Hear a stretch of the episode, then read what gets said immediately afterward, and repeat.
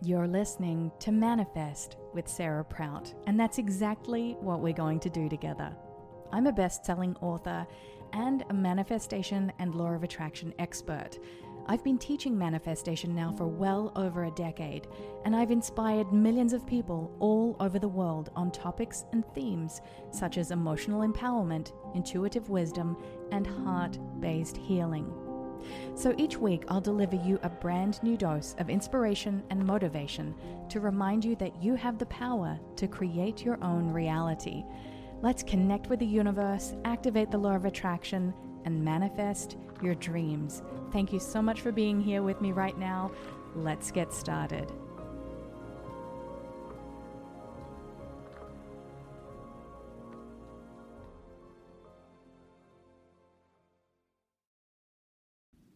Hello there, and welcome to today's episode of the Sarah Prout podcast.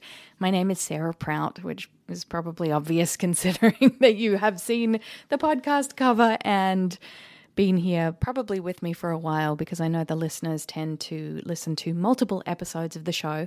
It used to be called the Journey to Manifesting podcast, but what I noticed is that people tended to be searching for the Sarah Prout podcast. So I'm like, you know what? I'm going to change the name because that just doesn't pigeonhole me into talking about manifesting forever and ever because I talk about so many things everything from emotional empowerment to intuitive guidance to ultimately listening to your own body and what your soul is telling you to do because we live in a day and age where the media is very distracting. We are literally programmed what to think, how to feel, what to buy, how to feel about ourselves. And I want you to be here with me to remind yourself that you are part of the collective energy of infinite possibilities, that we are all in this together, and that this journey is beautiful that life is full of opportunities if we remember the power we have to guide our energy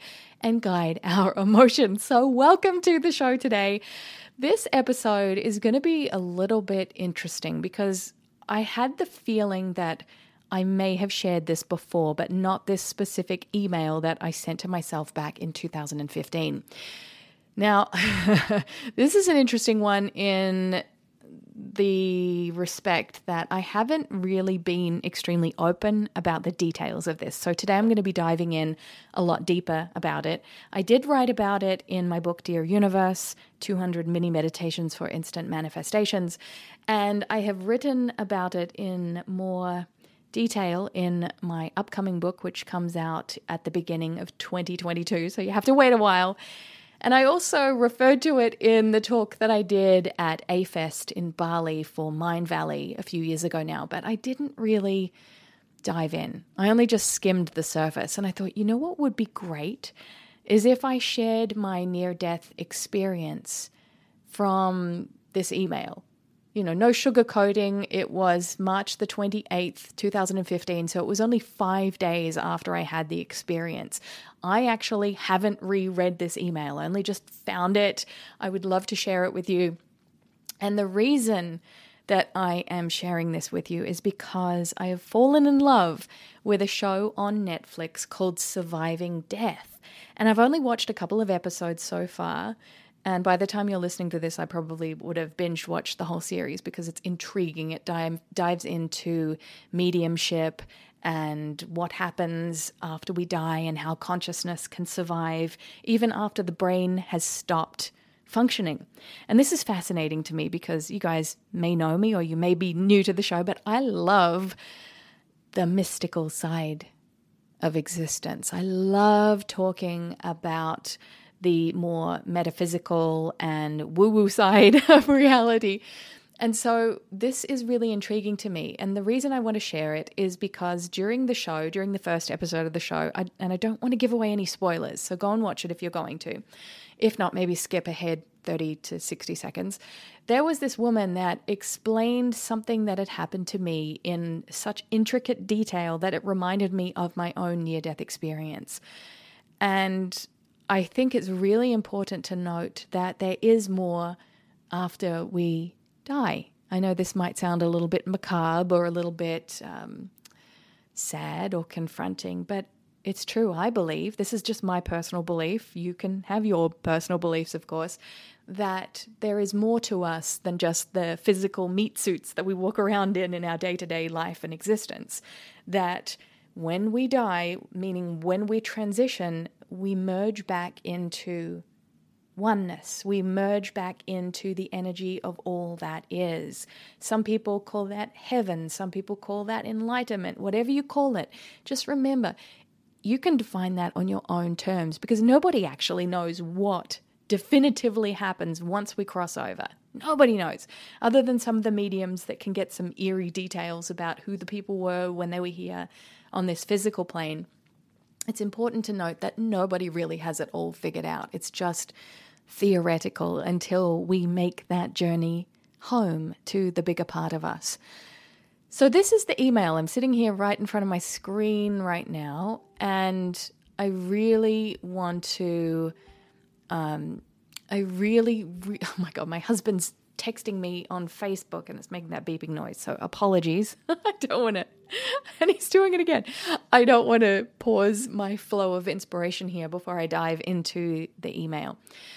Okay, so here we go. This was an email that I sent to myself that I titled My Near Death Experience and Lulu's Birth, March the 28th, 2015 at 11:55 p.m. And keep in mind, I was still living in Australia. I was living in a place called Noosa, which is on the Sunshine Coast, beautiful place.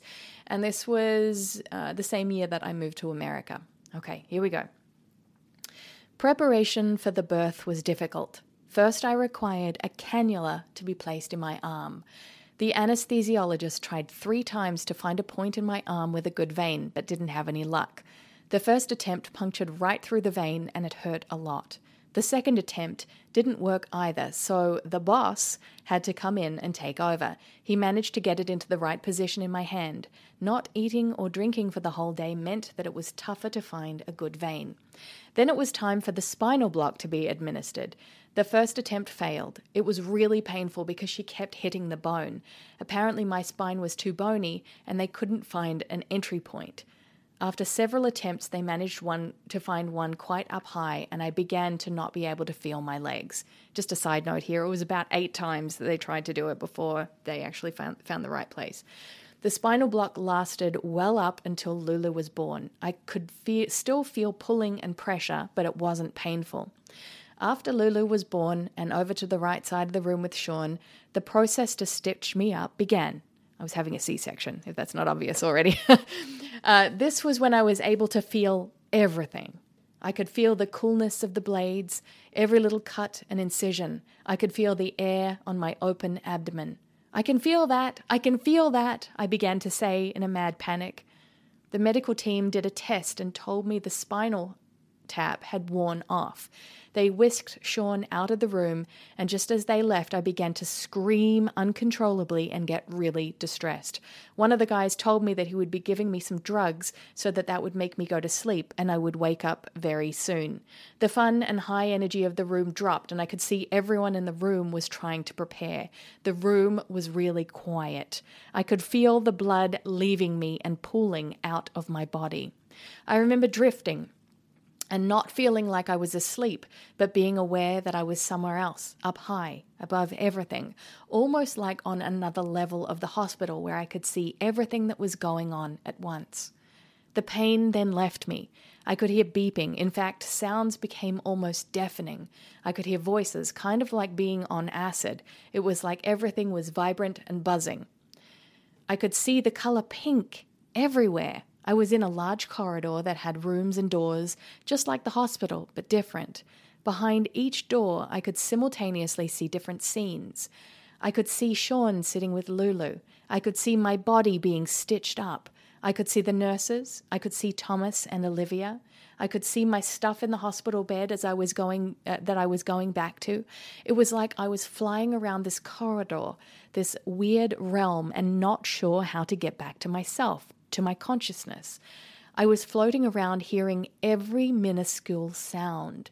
I was seeing vibrant flashes of the current reality, and then I saw vivid images of everything that I loved from orchids, ornate frames, floral patterns, everything that I found visually appealing. as an art form was behind my eyes in the realm with me. Everything was in vibrant hyperdrive.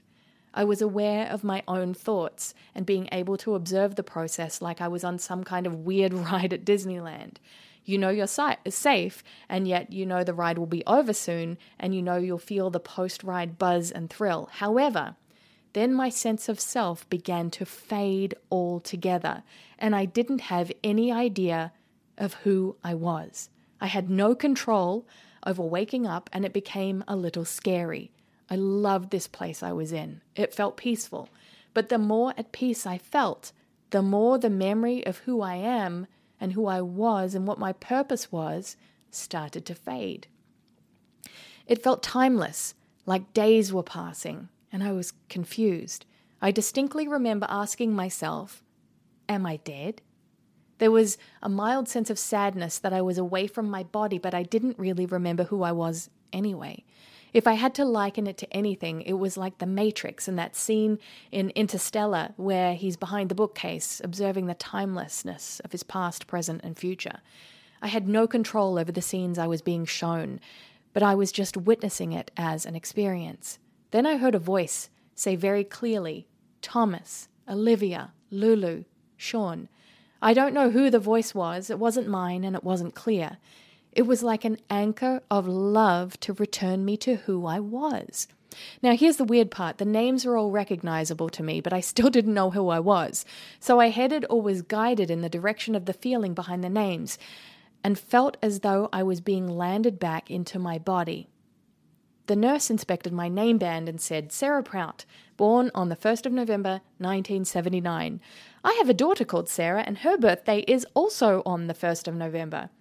I was so groggy and I looked at the clock and it was 7:11, less than 2 hours since Lulu was born.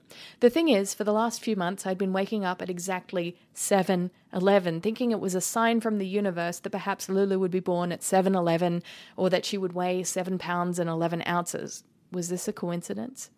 My take on this experience is that it's like there's this weird in between world, like a waiting room between here and death, where we have the choice to stay or to leave.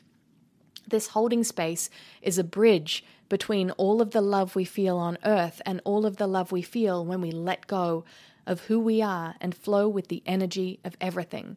Even though I was frightened and slightly panicked in this realm, I knew I had a choice to find my way to where I needed to be. I'm just so grateful that I made it back to my body. So, reading that is really weird because I have written about it since, and you know, this is always going directly back to the source, to where I was. You know, I was recovering from my C section, I had to be on bed rest because of all of the blood loss. And I believe that because uh, the anesthetic wore off, and it was like, I can't even tell you, it was the worst pain that I've ever experienced in my life. It was like a horror movie. And just knowing that I left my body, whether you call it astral traveling or I'm pretty sure it was a near death experience because of that choice point to either go towards that light and down that corridor versus anchoring into the love and the mission and the purpose of being here in my body, which is to be present with my family and my, my children. And I know so many people have had different versions of near death experiences, whether their heart stopped or their brain stopped functioning, or whether they're drowned or had bones broken in their body. And for me, it was the immense blood loss. And thankfully, I didn't lose enough to have to have a transfusion, but my body went into shock. Um, and this actually wasn't brought up with the hospital until many months later when they sent me a letter saying, We would love to open a dialogue about this and talk about it. And I said, I'm sorry, I can't make it because I'm moving to America. And so things happened so rapidly after that experience.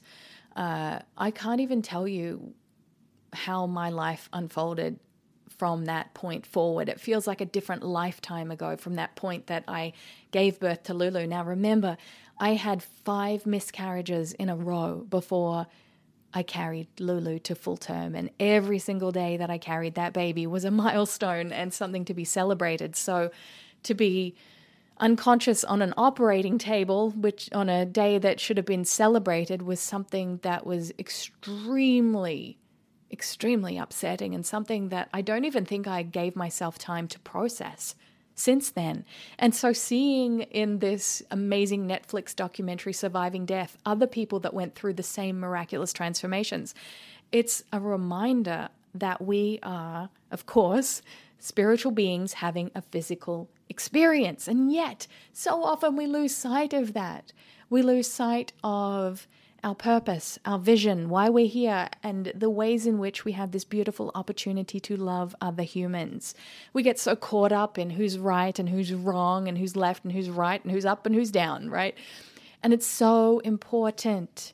I mean this with every fiber of my being to remember that we're human beings for here for such a small amount of time, and that every day counts, and that every day you can bring, bring appreciation and gratitude and awareness and consciousness and curiosity each and every day, then life becomes your art form. Okay, we're conscious manifestors. Every single day that we're here is an opportunity to be better, to choose love, to be the love we wish to feel, which is something that I've been talking about a lot already in 2021. So I highly encourage that you watch this show on Netflix, Surviving Death. It's awesome.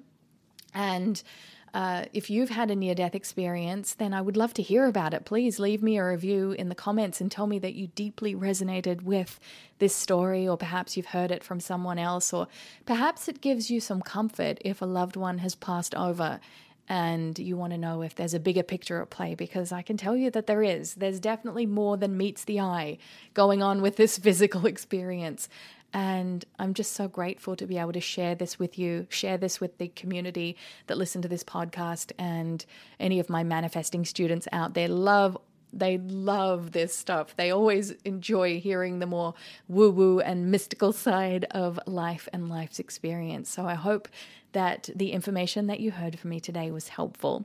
Thank you so much for being here with me. And whatever you do, seek as much joy as you can. Lots of love, and until next time, happy manifesting. Bye for now.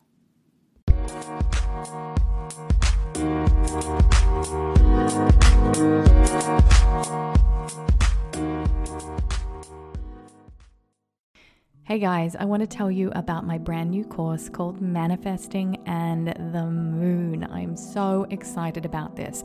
This course invites you to supercharge the divine energy of the moon to magnify your intentions, release sabotaging beliefs, and amplify your manifestations so you can leverage the powerful influence of either the new or the full moon with two magnetic rituals, and also to create the sacred space that you need to ask ask the universe for what you really want.